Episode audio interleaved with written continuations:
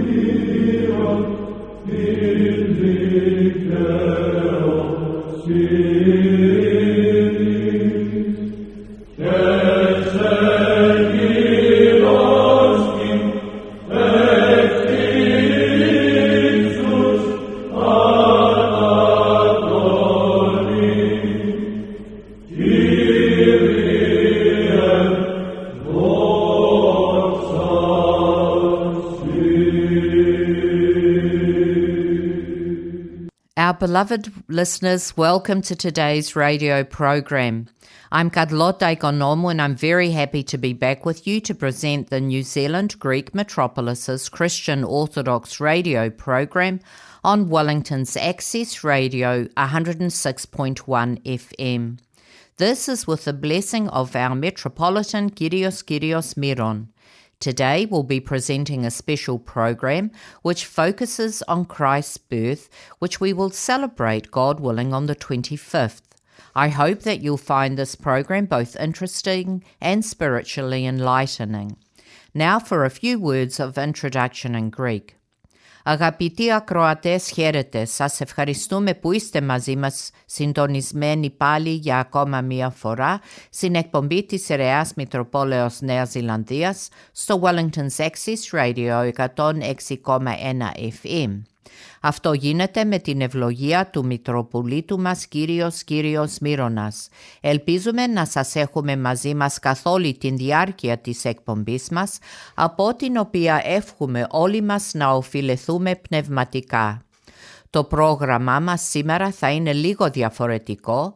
Θα το αφιερώσουμε στην γέννηση του Χριστού μας που θα το γιορτάσουμε πρώτα ο Θεός στις 25 του μηνός.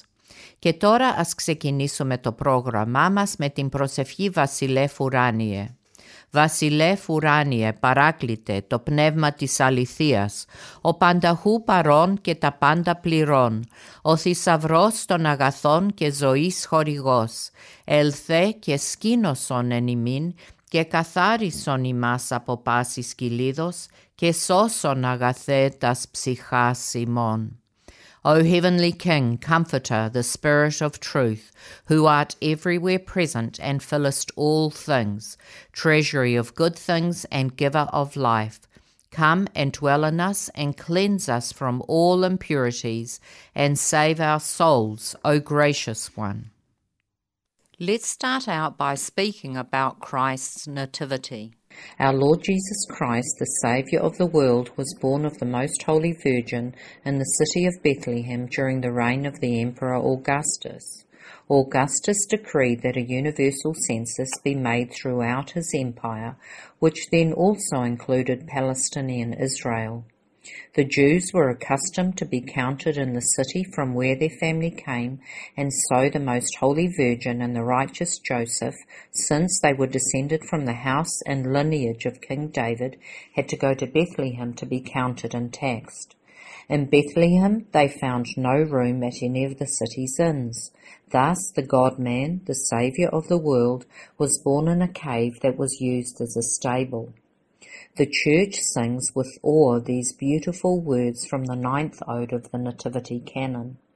I behold a strange and most glorious mystery, the heaven a cave, the Virgin the throne of the cherubim, the manger a room in which Christ, the God whom nothing can contain, is laid. Having given birth to the divine infant without toil, the most holy Virgin wrapped him in swaddling clothes and laid him in a manger. In the stillness of midnight, the proclamation of the birth of the Saviour of the world was heard by three shepherds watching their flocks by night. An angel of the Lord, Saint Cyprian says this was Gabriel, came before them and said, Fear not, for behold, I bring you good tidings of great joy, which shall be to all people. For unto you is born this day in the city of David a Saviour who is Christ the Lord. The humble shepherds were the first to offer worship to him who condescended to assume the form of a humble servant for the salvation of mankind.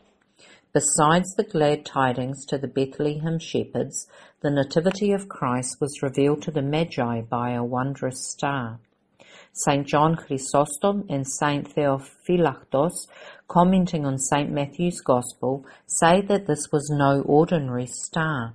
Rather, it was a divine and angelic power that appeared in the form of a star. St. Demetrius of Rostov says that it was a manifestation of divine energy.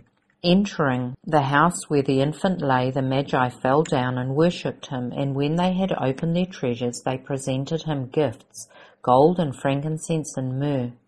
The present feast commemorating the Nativity in the flesh of our Lord Jesus Christ was established by the Church its origin goes back to the time of the Apostles.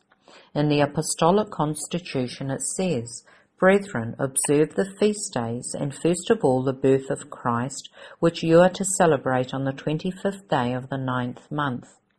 In another place it also says, Celebrate the day of the Nativity of Christ, on which unseen grace is given man by the birth of the Word of God from the Virgin Mary for the salvation of the world. In the second century, Saint Clement of Alexandria also indicates that the day of the Nativity of Christ is December the 25th. In the third century, Saint Hippolytus of Rome mentions the feast of the Nativity of Christ and appoints the Gospel readings for this day from the opening chapters of Saint Matthew. In the year 302, during the persecution of Christians by Maximian, 20,000 Christians of Nicomedia were burned in the church on the very feast of the Nativity of Christ. In that same century, after the persecution, when the church had received freedom of religion and had become the official religion in the Roman Empire, we find the feast of the Nativity observed throughout the entire church. There is evidence of this in the works of Saint Ephraim the Syrian, Saint Basil the Great, Saint Gregory the Theologian, Saint Gregory of Nyssa, Saint Ambrose of Milan, Saint John Chrysostom, and other fathers of the Church of the fourth century. St. John Chrysostom, in a sermon which he gave in the year 385, points out that the feast of the Nativity of Christ is ancient, and indeed very ancient. In the same century at the cave of Bethlehem, made famous by the birth of Jesus Christ, the Empress Saint Helen built a church which her mighty son Constantine adorned after her death. In the Codex of the Emperor Theodosius from the year 438 and of the Emperor Justinian in the year 535, the universal celebration of the day of the Nativity of Christ was decreed by law. Thus Nikephoros Kallistos, a writer of the fourteenth century, says in his history that in the sixth century the Emperor Justinian established the celebration of the Nativity of Christ throughout all the world. Patriarch Anatolius of Constantinople in the fifth century, Sophronius and Andrew of Jerusalem in the seventh, Saints John of Damascus, Cosmas of Maum, and Patriarch Germanos of Constantinople in the 8th century, the nun Cassiani in the 9th, and others whose names are unknown, wrote many sacred hymns for the feast of the Nativity of Christ, which is still sung by the Church on this radiant festival. During the first three centuries in the churches of Jerusalem, Antioch, Alexandria, and Cyprus, the feast of the Nativity was combined together with the feast of his baptism on January the 6th, and called theophany or manifestation of God. This was because of a belief that Christ was baptized on the anniversary of his birth, which may be inferred from St. John Chrysostom's sermon on the Nativity of Christ. It is not the day on which Christ was born which is called Theophany, but rather that day on which he was baptized. In support of such a view, it is possible to cite the words of the evangelist Luke, who says that Jesus began to be about 30 years of age when he was baptized. The joint celebration of the Nativity of Christ and his theophany continued to the end of the fourth century in certain Eastern churches and until the fifth or sixth century in others. The present order of services preserves the memory of the ancient joint celebration of the feasts of the Nativity of Christ and Theophany. On the eve of both feasts, there is a similar tradition that one should fast until the stars appear. The order of divine services on the eve of both feast days and the feast days themselves is the same. The Nativity of Christ has long been counted as one of the twelve great feasts. It is one of the greatest, most joyful and wondrous events in the history of the world. The angel said to the shepherds, Behold, I bring you good tidings of great joy, which shall be to all people. For unto you is born this day in the city of David a Saviour, who is Christ the Lord. And this shall be a sign unto you. You shall find the babe wrapped in swaddling clothes, lying in a manger.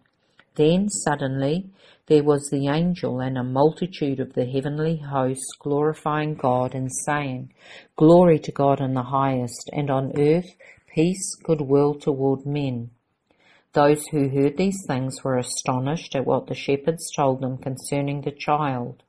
And the shepherds returned, glorifying and praising God for all the things that they had heard and seen. Thus the Nativity of Christ, a most profound and extraordinary event, was accompanied by the wondrous tidings proclaimed to the shepherds and to the Magi. This is a cause of universal rejoicing for all mankind, for the Saviour is born. Concurring with the witness of the Gospel, the Fathers of the Church, in their God inspired writings, describe the feast of the Nativity of Christ as most profound and joyous, serving as the basis and foundation for all other feasts.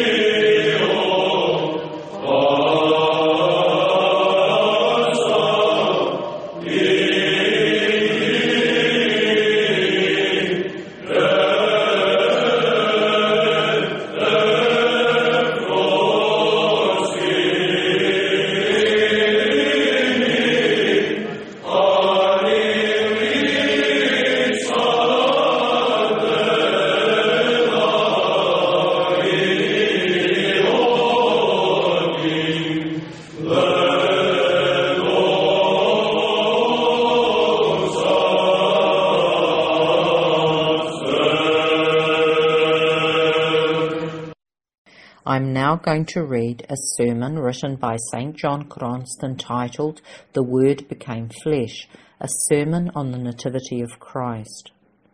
The Word became flesh, that is, the Son of God, co eternal with God the Father and with the Holy Spirit, became human having become incarnate of the Holy Spirit and the Virgin Mary. O wondrous, awesome, and salvific mystery! The one who had no beginning took on a beginning according to humanity. The one without flesh assumed flesh. God became man without ceasing to be God. The unapproachable one became approachable to all in the ascent of an humble servant. Why and for what reason was there such condescension shown on the part of the Creator toward his transgressing creatures, toward humanity which, through an act of its own will, had fallen away from God its Creator? It was by reason of a supreme inexpressible mercy toward his creation on the part of the Master who could not bear to see the entire race of mankind, which he in creating had endowed with wondrous gifts, enslaved by the devil and thus destined for eternal suffering and torment. And the Word became flesh in order to make us earthly beings into heavenly ones, in order to make sinners into saints, in order to raise us up from corruption into incorruption, from earth to heaven, from enslavement to sin and the devil into the glorious freedom of children of God, from death into immortality, in order to make us sons of God and to seat us together with him upon the throne as his royal children. O boundless compassion of God, O inexpressible wisdom of God, O great wonder, astounding not only the human mind, but the angelic mind as well.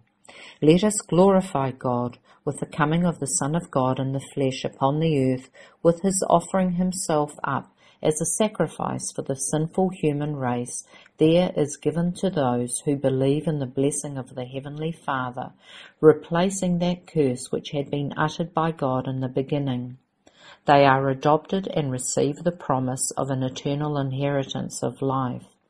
To a humanity orphaned by reason of sin, the Heavenly Father returns anew through the mystery of rebirth, that is, through baptism and repentance. People are freed of the tormenting, death-bearing authority of the devil, of the afflictions of sin and of various passions.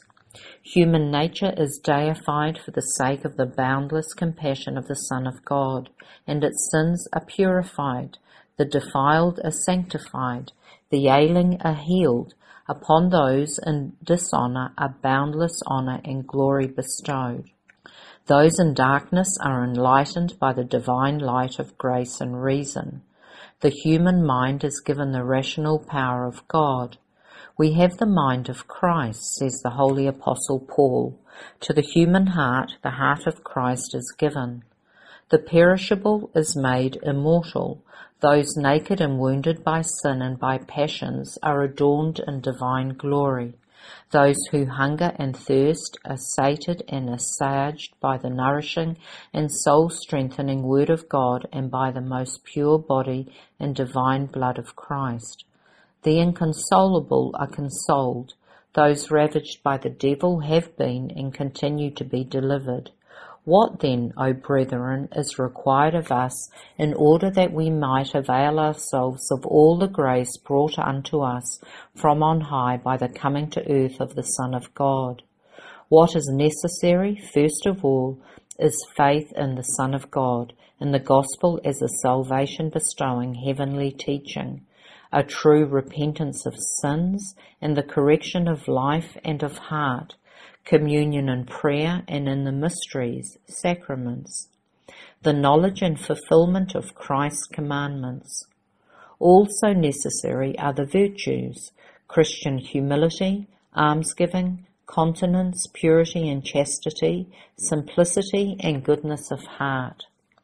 Let us then, O brothers and sisters, bring these virtues as a gift to the one who was born for the sake of our salvation let us bring them in place of the gold, frankincense, and myrrh which the Magi brought him as to the one who is King, God and man come to die for us. This from us shall be the most pleasing form of sacrifice to God and to the infant Jesus Christ. Amen.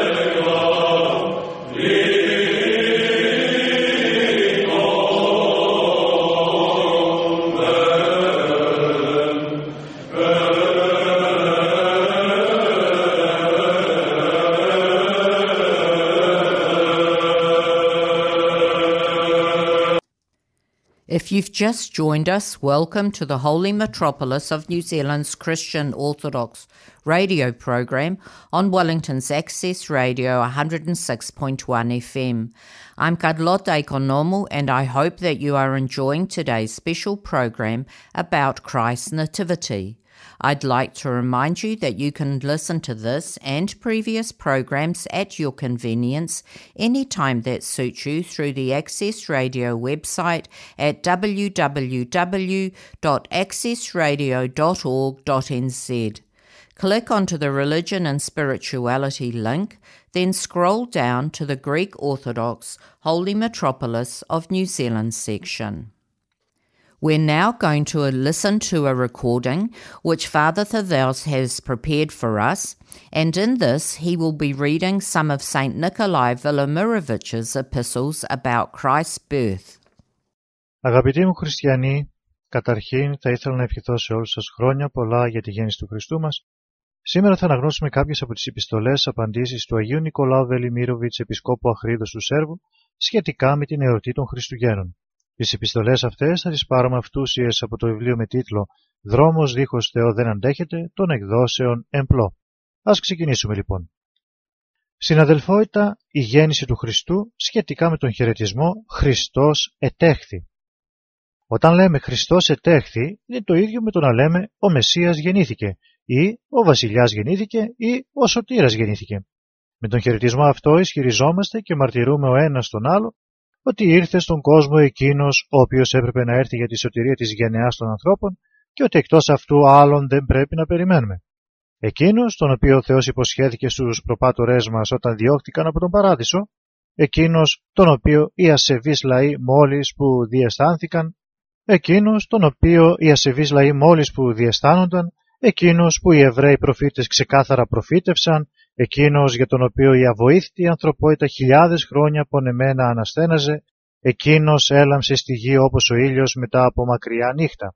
Και έτσι όταν λέμε Χριστός ετέχθη, μαρτυρούμε και ότι ο ύψιστος κράτησε την υπόσχεσή του και ότι η προαίσθηση της ανθρωπότητας εκπληρώθηκε και ότι οι προφητείες των προφητών πραγματοποιήθηκαν και ότι οι ανθρώπινοι αναστεναγμοί χόρτασαν χαρά. Ο Μεσσίας γεννήθηκε, ο Πανθαύμαστος, ταυτόχρονα άνθρωπος και Θεός, ήρθε για να ξεκουραστούν επάνω του τα κουρασμένα ανθρώπινα μάτια και να μην κοιτάξουν άλλον Μεσσία. Ο βασιλιάς γεννήθηκε, εκείνος που είναι παντοδύναμος και ελεήμων και ταυτόχρονα κρατά το σκύπτρο της δύναμης και το καντήλι του ελέους, ήρθε στον κόσμο μας για να σταθούν όρθιοι και οι ελάχιστοι και να φωνάξουν «Εμείς είμαστε παιδιά του βασιλιά». Ο ήρωας γεννήθηκε, ο ακατανίκητος, για να υπερασπιστεί τους δίκαιους, για να κατακτήσει τους αμαρτωλούς, για να καταρρύψει τα πνεύματα της μοχθηρίας κάτω από τον ουρανό. Ο οδηγός γεννήθηκε, ο πανορατικός, για να βγάλει στο δρόμο τους χαμένους και να τους οδηγήσει. Ο διαφωτιστής γεννήθηκε, ο πανφωτισμένος, για να διώξει το σκότος και να διαφωτίσει τους σκοτισμένους. Ο ποιμήν γεννήθηκε, ο πανστοργικός, για να σώσει το πίμνιο από τους λύκους και να το μαζέψει στη μάνδρα του. Ο τροφός γεννήθηκε, ο πάμπλουτος, για να ταΐσει τους πεινασμένους, όχι με τη γη, αλλά με τον ουρανό, με το ουράνιο σώμα του και με το πύρινο αίμα του.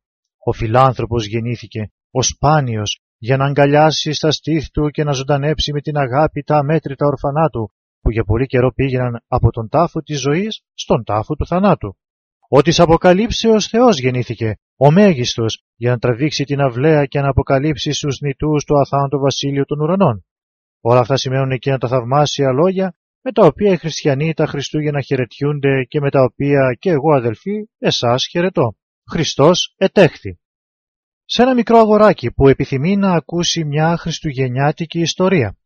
Θα σου διηγηθώ την ιστορία που σε μένα διηγήθηκαν οι Ορθόδοξοι Άραβες από το χωριό Μπετζάλα κοντά στη Βιθλέμ. Στα παλαιά, πολύ παλαιά χρόνια, μακριά, πριν τη γέννηση του Χριστού, υπήρχε στη Βιθλέμ ένας άνθρωπος που τον λέγανε Ιεσέ, ιός του Οβίδ, εγγονός του Βόος και της Ρούθ. Και αυτός ο Ιεσέ είχε οκτώ γιους. Ο πιο μικρός γιος του Ιεσέ λεγόταν Δαβίδ. Ο Δαβίδ ήταν ποιμένας και πίμενε τα πρόβατα γύρω από τη Βιθλέμ. Η Αγία Γραφή περιγράφει τον Δαβίδ σαν νεαρό ανεπτυγμένο, με καστανά μαλλιά και όμορφο πρόσωπο. Μαζί με αυτό ήταν αυτός ο όμορφος ποιμένας ασυνήθιστα δυνατός και θαραλέος. Όποτε το λιοντάρι ή η αρκούδα του έπιανε το πρόβατο, αυτός προλάβανε το αρπακτικό ζώο τρέχοντας, άρπαζε το πρόβατο από το στόμα του θηρίου και σκότωνε το θηρίο. Έτσι λοιπόν ήταν ο Δαβίδ όντως καλός και έμπιστος ποιμένας του άσπρου ποιμνίου του και εκτιμούσε πολύ τον πατέρα του σαν Θεό. Συχνά ο Δαβίδ κοιμόταν στο λιβάδι, στην ευρεία κλίνη της γης σκεπασμένο με το χρυσοκέντο χαλί του έναστρου ουρανού. Όμως αυτό που θα σου διηγηθώ τώρα δεν έγινε σε ανοιχτό λιβάδι κάτω από τα άστρα, αλλά σε μια πέτρινη σπηλιά δίπλα στη Βιθλέμ. Ήταν μια ζεστή μέρα, όπως είναι συχνά οι μέρες σε αυτήν την ανατολική χώρα. Τα πρόβατα του Δαβίδ είχαν ξαπλώσει στη σκιά κάτω από τα ελαιόδεντρα. Ο ήλιος έκαιγε με όλη τη δύναμή του και τα πρόβατα ξεφυσούσαν από τη ζέστη. Και στον Δαβίδ έγινε η ζέστη εντελώς κουραστική. Γι' αυτό μπήκε σε εκείνο το σπήλιο για να προφυλαχθεί από τη ζέστη και να ξεκουραστεί. Στο σπήλιο είναι δροσερά τις καλοκαιρινές μέρες και ζεστά τις χειμωνιάτικες. Μπαίνοντας στο σπήλιο, ο νεαρός πειμένας αμέσως αισθάνθηκε ευχάριστα, οπότε κάθισε, σε λίγο νίσταξε, ξάπλωσε και κοιμήθηκε. Αλλά δεν πέρασε πολλή ώρα και ο Δαβίδ αισθάνθηκε κάτι κρύο στα χέρια του και τραβήχτηκε από τον ύπνο. Όταν άνοιξε τα μάτια, είδε ένα φρικιαστικό φίδι που σκουλουριάστηκε στα στήθη του και τυλίχτηκε γύρω από τα χέρια του. Ακόμα είχε σηκώσει το επίπεδο κεφάλι του πάνω από το πρόσωπό του και έβγαζε τη γλώσσα του. Με μάτια μοχθηρά και συγκεντρωμένα κοιτά το πρόσωπο του νεαρού, με μάτια που λάμπουν σαν ανθρακιά. Στο σπήλαιο σκοτάδι, και στο σκοτάδι τα μάτια εκείνου του τέρατος σαν δύο σπίθες. Ο Δαβίδ την άχτηκε ολόκληρος από τον φόβο. Η θέση του ήταν απελπιστική, χωρίς σωτηρία. Μόνο να κουνήσει το χέρι το κεφάλι, το φίδι σίγουρα θα τον δαγκώσει και θα χύσει το δηλητήριό του στο αίμα του. Ω, πόσο πιο εύκολο ήταν να παλέψει με το βρυχόμενο λιοντάρι και την αρκούδα που ουρλιάζει, παρά με αυτό το σερνάμενο άλλαλο φίδι. Τι να κάνει, Ξαφνικά θυμάται ο Δαβίδ τον παλαιό του βοηθό στις δυσκολίες, τον κύριό του, και φώναξε μέσα από την καρδιά, γεμάτη πόνο και δάκρυα. Μην με αφήνεις, κύριε Θεέ μου, μην απομακρυνθείς από μένα. Σπεύσει να με βοηθήσεις, λυτρωτή μου από τον βαρύ καημό. Μόλις λάλησε αυτά τα λόγια, και ειδού έλαμψε κάποιο περίεργο φως στη μία γωνία της σπηλιάς. Ήταν φως με μορφή μεγάλου κύκλου στο ύψος του ανθρώπου. Στη μέση αυτού του κύκλου φωτός ο Δαβίδ είδε μια όμορφη κοπέλα απαλή και σοβαρή ταυτόχρονα. Η κοπέλα καθόταν με το κεφάλι σκυμμένο προς τα εμπρός και κρατούσε στα χέρια της ένα παιδί. Ήταν τόσο υπέροχο το παιδί, που ο γιος του Ιεσέ ποτέ δεν είχε δει τόσο όμορφο παιδί με τα μάτια του. Ξαφνικά ορθώθηκε το παιδί στην ποδιά της μητέρας του και αυστηρά κοίταξε το φίδι με μάτια σαν δυο αστραπές, και άπλωσε το παιδί το δάχτυλο προς την πόρτα της σπηλιάς, διατάζοντας το φίδι να βγει.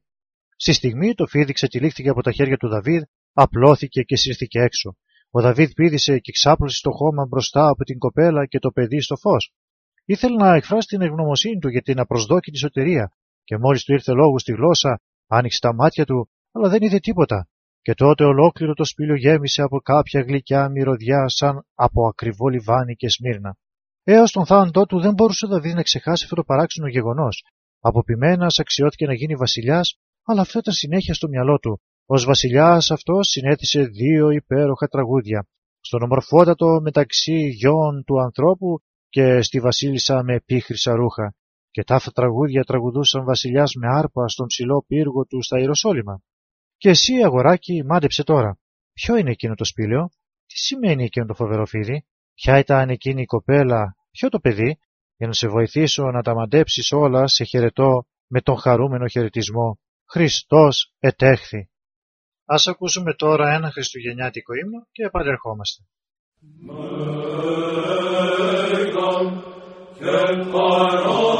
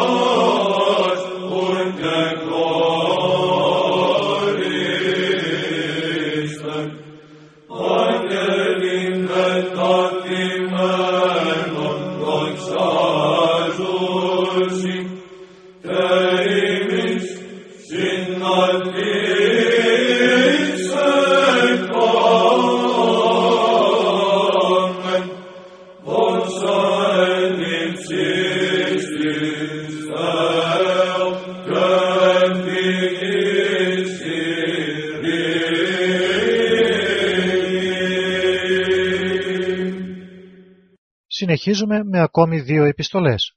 Στον δάσκαλο που ρωτά γιατί ο Χριστός έπρεπε να γεννηθεί και όχι απλά να εμφανιστεί. Ρωτήσατε γιατί ο Κύριος Χριστός έπρεπε να γεννηθεί και να μεγαλώσει και να βασανιστεί. Γιατί δεν εμφανίστηκε ξαφνικά με μιας από τους ουρανούς με τη μορφή όριμου ανθρώπου όπως κατά τους ελληνικούς μύθους ο Απόλλων εμφανιζόταν στους ανθρώπους. Εντελώς ανάρμοστη σύγκριση.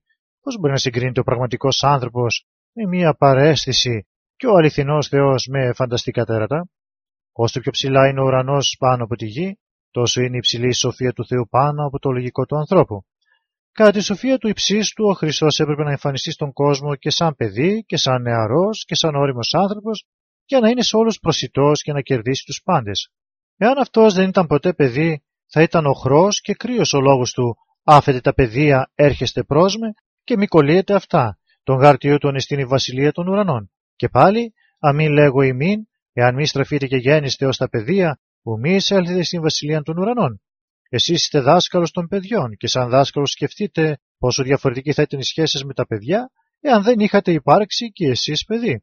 Ο Χριστός αναμφίβολα μπορούσε να εμφανιστεί στον κόσμο και έτσι όπως το θέλετε εσείς, αλλά εάν το είχε κάνει, αυτό δεν θα μπορούσε να είναι για το γένος των ανθρώπων εκείνο που αυτός ήθελε να είναι, δηλαδή δάσκαλος και σωτήρας όλων και παράδειγμα όλων των γενεών. Εσάς σας ταλαιπωρεί αυτό που σκέφτεστε, ότι ο κύριος με την ασυνήθιστη γέννησή του μεγάλωσε για το λογικό μας το μυστήριο του είναι του.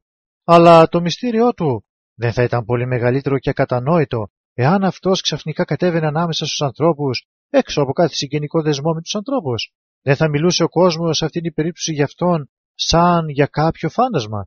Τότε και το πρόσωπό του και μαζί με αυτό και η διδασκαλία και η θυσία του θα έχαναν την πραγματική βάση και την πραγματική σημασία. Αφού εάν ήταν φάντασμα, ποιος από εμάς θα άκουγε και θα προσπαθούσε να μιμηθεί ένα φάντασμα; Ακόμα έπρεπε να γεννηθεί ο Κύριό μας και ακριβώς με τον τρόπο που γεννήθηκε για να δείξει με αυτό τη δυνατότητα και για να τονίσει τη σημασία της δικής μας πνευματικής γέννησης που στέκεται στο κέντρο της διδασκαλίας του περί του ανθρώπου. Κατά τον λόγο του, εάν μη της γεννηθεί άνωθεν, ου δύναται η δίνη την βασιλεία του Θεού. Όπως αυτός γεννήθηκε εκ του Αγίου Πνεύματος από το υπερκαθαρό σώμα της Παρθένου Μαρίας, έτσι μπορούμε και εμείς να γεννηθούμε πνευματικά εκ του Αγίου Πνεύματος στην καθαρότητα της ψυχής μας. Οι μεγάλοι Ορθόδοξοι πνευματικοί γέροντες ανέκαθεν δίδασκαν ότι η νέα γέννηση του ανθρώπου γίνεται υπό τον όρο της παρθενικής καθαρότητας της ψυχής. Με άλλα λόγια, οι ψυχές οι οποίες καθαρίζουν εντελώς, ακόμα και από αμαρτωλές σκέψεις, γίνονται παρόμοιες με την Αγία Κόρη και αξιώνται με την ευδοκία του Θεού να γίνουν κατοικία του Χριστού. Εάν η γέννηση του Χριστού εκ της Παρθένου Μαρίας είναι δύσκολα κατανοητή για τον κοινό νου, είναι εξαιρετικά ωφέλιμη και ενθαρρυντική για όλους εκείνους οι οποίοι θα επιθυμήσουν την πνευματική ηθική αναγέννηση του είναι τους. Γι' αυτό ησυχάστε και ευχαριστήστε την αιώνια σοφία, επειδή ο σωτήρας του γένους των ανθρώπων εμφανίστηκε έτσι όπως ο ίδιος θεώρησε ως καλύτερο. Και φωνάξτε μαζί με τον Απόστολο Παύλο «Ο βάθος πλούτου και σοφίας και γνώσεως Θεού» και χαιρετήστε τα παιδιά σας στο σχολείο με την παιδική χαρά. Χριστός ετέχθη, παιδιά. Προς ένα μελλοντικό προσκυνητή για το σπήλαιο της Βιθλέμ. Ετοιμάζεσαι για ταξίδι στους Άγιους Τόπους του κυρίου. Άκουσες, λέει, στην ομιλία του δεσπότη Νεκτάριου περί του προηγούμενου προσκυνηματικού ταξιδιού, οπότε αυτό σε ενθάρρυνε ακόμα περισσότερο να πραγματοποιήσεις τον αγαθό σκοπό σου. Όμως ήθελες εν ώψη Χριστουγέννων ακόμα κάτι να μάθεις περί του σπηλαίου της Βιθλέμ, τούτου του γήινου παλατιού του ουράνιου βασιλιά. Η πλέον δοξασμένη από όλες τις σπηλιές στον κόσμο βρίσκεται στο τέλος της πόλης της Βιθλέμ. Καλός δρόμος, λευκός ανήφασμα, οδηγεί τους προσκυνητές από τα Ιεροσόλυμα προς τη Βιθλέμ. Όμως εμείς λίγη προσοχή δώσαμε στον δρόμο. Με τα μάτια κοιτούσαμε τον δρόμο ενώ με τις σκέψεις σκεφτόμασταν περί εκείνης της ιερής σπηλιάς. Γύρω μας πέτρινη σωρή, γύρω από τον δρόμο κάτι λίγες πασινάδε, λίγα αμπέλια, μερικοί κήποι με ελαιόδεντρα, που και που κάποιος αγρός με σιτάρι, αλλά κυρίως πέτρες. Όμως δεν μας νοιάζει. Τα μάτια μας κοιτάζουν όλα αυτά επιφανειακά, ενώ η ψυχή μας προσδοκά να δει εκείνη την αγαπητή σπηλιά. Περνάμε δίπλα από τη μονή του Αγίου Ηλία, όπου οι σοφοί της Ανατολής πέρασαν τη νύχτα κατά την επιστροφή τους από τη Βιθλέμ και όπου έλαβαν σημάδι από τον ουρανό να μην πάνε στον Ηρώδη, αλλά να γυρίσουν από άλλο δρόμο για την πατρίδα τους.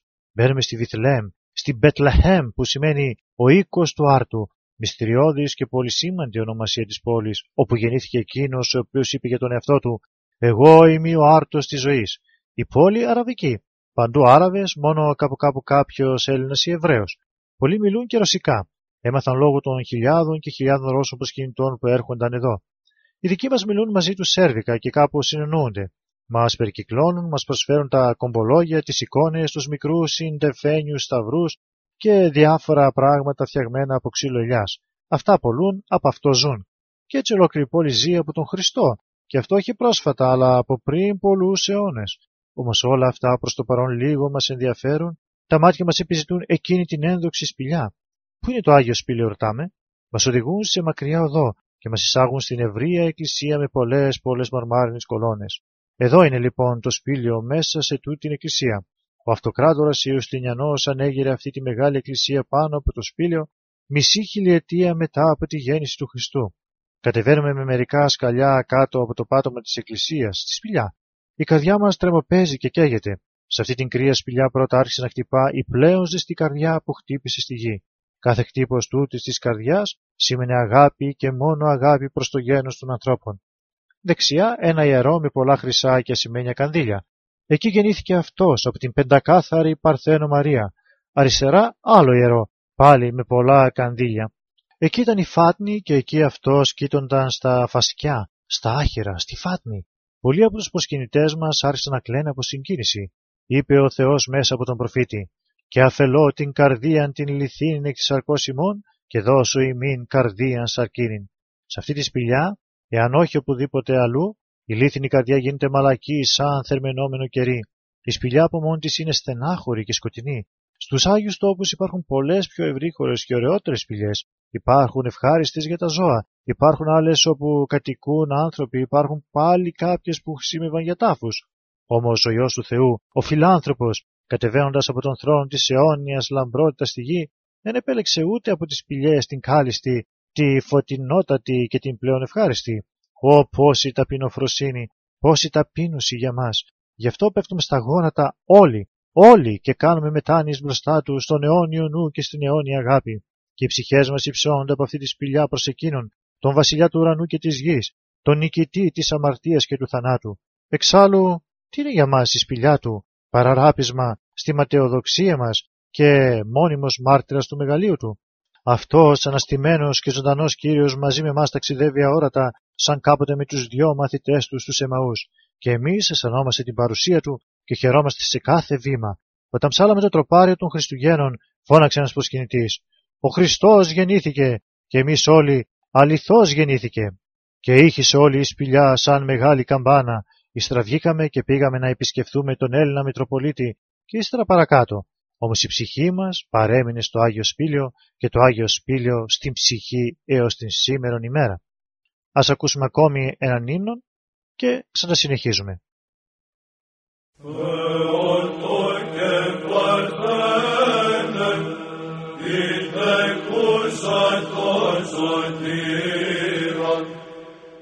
on earth.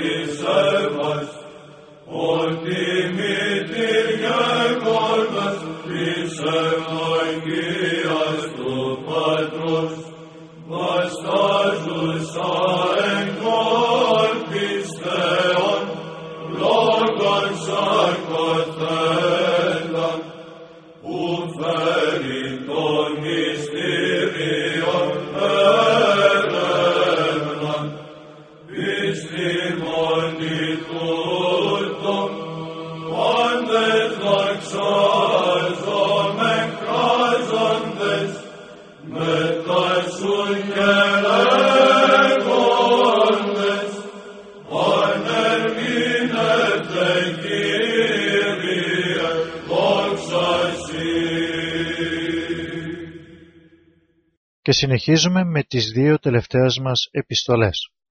Σε μια μοναχική γυναίκα, περί των Χριστουγέννων της Ιωάννας. Παραπονιέσαι για τη μοναξιά στη μέση μεγάλης πόλης. Τόσος λαός γύρω σου κοχλάει σαν μυρμικοφολιά και εσύ και πάλι αισθάνεσαι σαν στην έρημο. Στις μεγάλες γιορτές η κατάσταση είναι ανυπόφορη. Παντού πλημμυρίζει η χαρά, ενώ εσένας σε πιέζει η λύπη. Οι εορταστικές ημέρες των Χριστουγέννων και της Ανάστασης σου φαίνονται σαν κάποια άδεια δοχεία, τα οποία σε γεμίζει με δάκρυα. Όταν αυτές οι άγιες γιορτές βρίσκονται μακριά πίσω ή μπροστά σου, αισθάνεσαι πιο ήρεμη. Αλλά όταν πλησιάσουν και έρθουν, η θλίψη και η ερημιά κυριεύουν την ψυχή σου. Τι να σου κάνω, θα σου διηγηθώ την ιστορία για τα Χριστούγεννα της Ιωάννας, διότι ίσως σε ωφελήσει. Θα αφήσω όμως να σου διηγείται εκείνη όπως θα έχει διηγηθεί σε μένα. Σαράντα και κάτι χρόνια βλέπω εγώ αυτό τον κόσμο σαν γυναίκα. Ποτέ καμιά χαρά, εκτός από λίγη σαν παιδί στο σπίτι των γονέων μου. Αλλά μπροστά στον κόσμο δεν έδειχνα λυπημένη. Μπροστά στους ανθρώπους υποδιόμουν τη χαρούμενη και στη μοναξιά έκλαιγα. Όλοι με θεωρούσαν ένα ευτυχισμένο πλάσμα, αφού ως τέτοια έδειχνα. Ακούω όλοι γύρω μου παραπονιούνται, και οι έγγαμοι και οι άγαμοι, και οι πλούσιοι και οι φτωχοί, όλοι. Και σκέφτομαι γιατί και εγώ να παραπονιέμαι στους δυστυχισμένους για τη δική μου δυστυχία και μόνο να αυξάνω τη λύπη γύρω μου. Θεέ, να δείχνω χαρούμενη έτσι θα είμαι πιο χρήσιμη στον δυστυχισμένο κόσμο, ενώ το μυστικό μου θα το κρύβω μέσα μου και θα κλαίω στη μοναξιά μου. Προσευχόμουν στον Θεό για να μου εμφανιστεί με κάποιο τρόπο, τουλάχιστον μόνο ένα δάχτυλό του να αισθανθώ. Προσευχόμουν έτσι για να μην σβήσω από την κρυμμένη λύπη. Από κάθε έσοδο έκανα ελεημοσύνη οπουδήποτε είχα ευκαιρία. Επισκεπτόμουν άρρωστους και ορφανούς και έφερνα χαρά με τη δική μου φαινομενική χαρά. Πιστεύω σε σένα, αγαθέ μου Θεέ, έλεγε συχνά.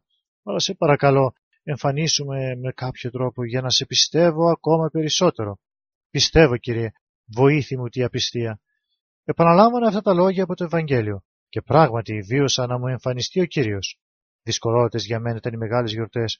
Μετά από τη λειτουργία κλεινόμουν στο δωμάτιο και έκλαιγα ολόκληρα τα Χριστούγεννα και την Ανάσταση. Όμως τα προηγούμενα Χριστούγεννα εμφανίστηκε ο Θεός. Αυτό έγινε ως εξής. Πλησίαζε αυτή η μεγάλη μέρα. Εγώ αποφάσισα να ετοιμάσω όλα έτσι όπως η μητέρα μου ετοίμαζε. Και κρέας και ζυμαρικά και γλυκά και όλα τα άλλα. Άπλωσα σανό στο σπίτι, πέταξα από τρία καρύδια σε κάθε γωνιά του δωματίου. Α είναι η Αγία Τριάδα ελεήμων σε όλες και τις τέσσερις πλευρές του κόσμου. Και κάνοντας όλα αυτά στα μάτια προσευχόμουν.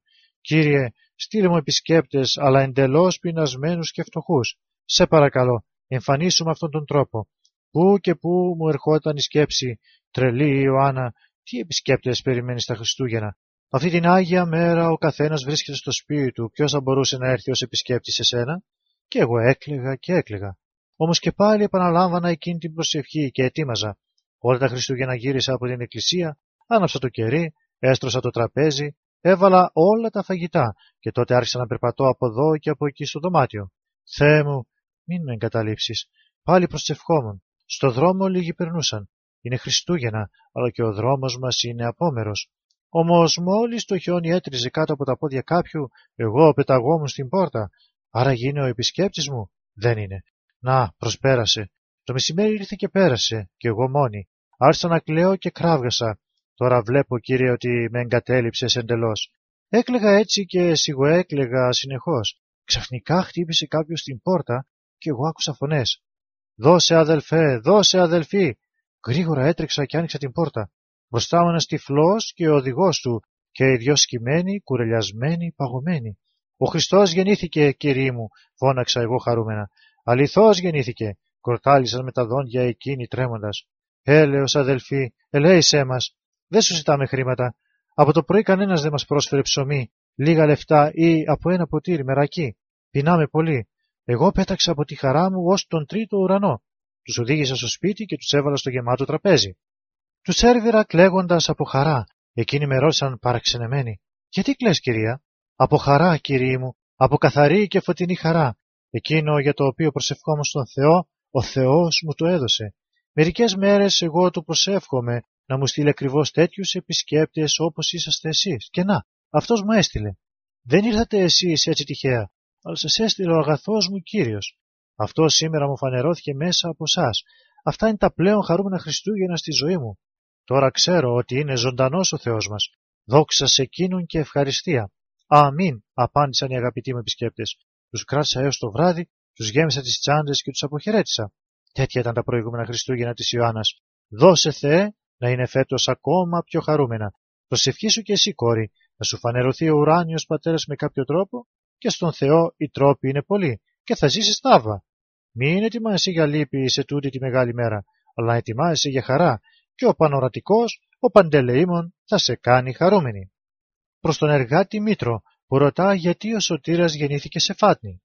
Προπολού μου απίφθινες σε αυτή την ερώτηση, όμως συγχώραμε. Εγώ περίμενα για να σου απαντήσω αυτή την αγαθή μέρα, όταν οι σκέψεις μας κατευθύνονται προς εκείνο το σπήλαιο από όπου έλαμψε στον κόσμο ο ήλιος της δικαιοσύνης. Η ταπεινοφροσύνη είναι η πρώτη αρετή που ο Χριστός συνέστησε στους ανθρώπους στην επί του όρους ομιλία του. Και με το παράδειγμά του αυτός πρώτα έδειξε αυτή την αρετή όταν γεννήθηκε όχι στο βασιλικό παλάτι, αλλά στη σπηλιά των προβάτων. Η δεύτερη σημαντική πρακτική διδαχή που ο κύριος έδειξε στον κόσμο με τη γέννηση στη σπηλιά είναι το εξής μήνυμα που προβάλλει.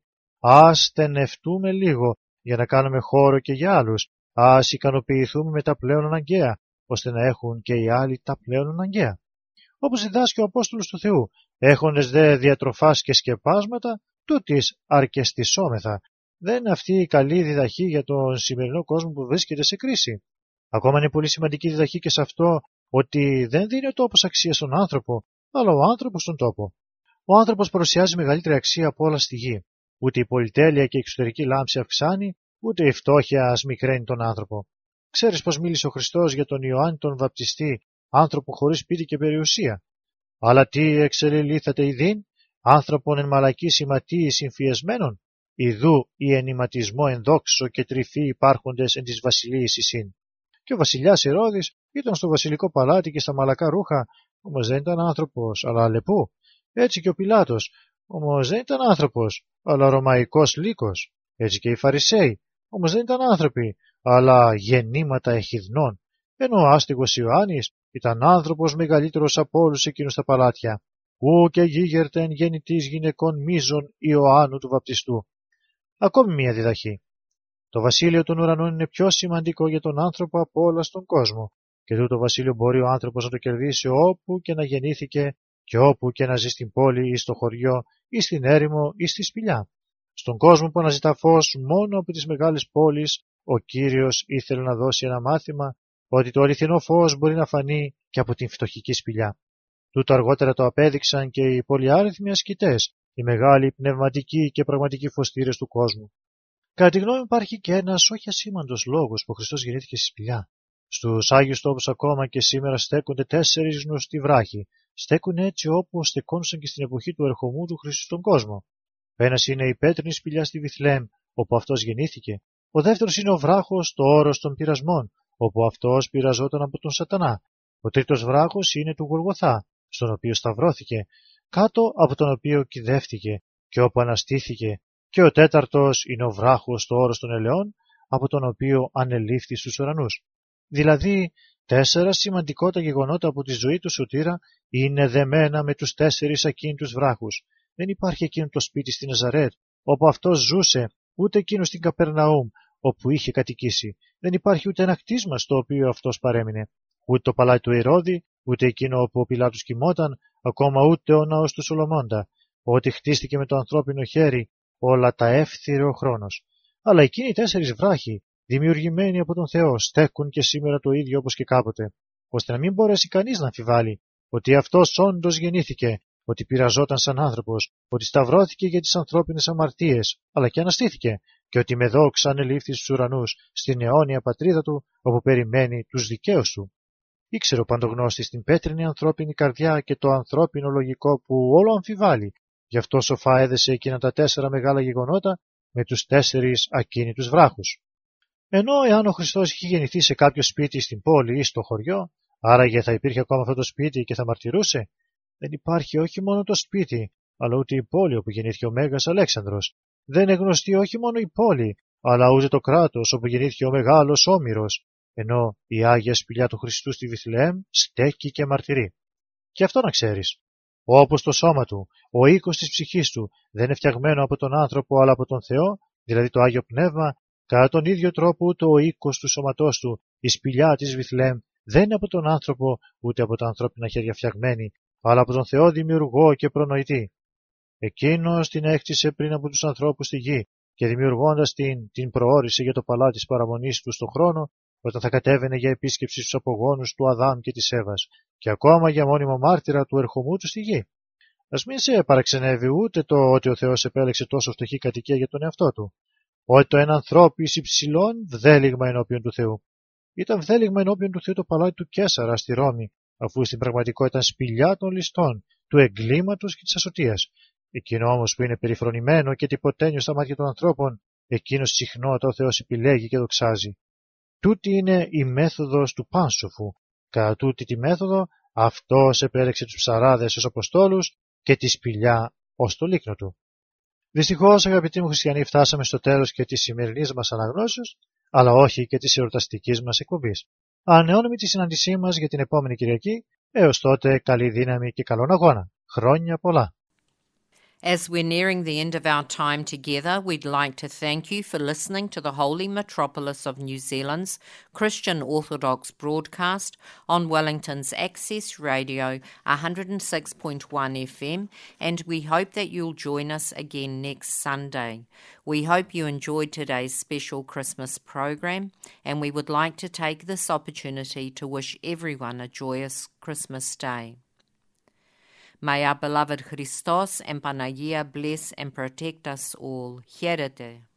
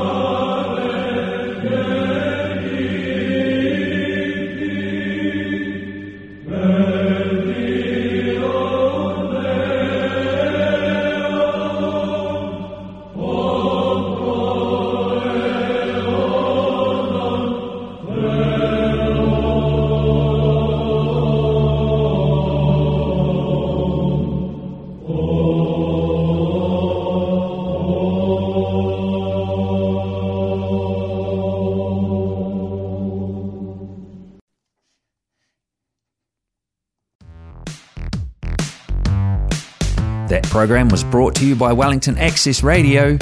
Get your voice heard. Thanks New Zealand On Air for funding accessmedia.nz.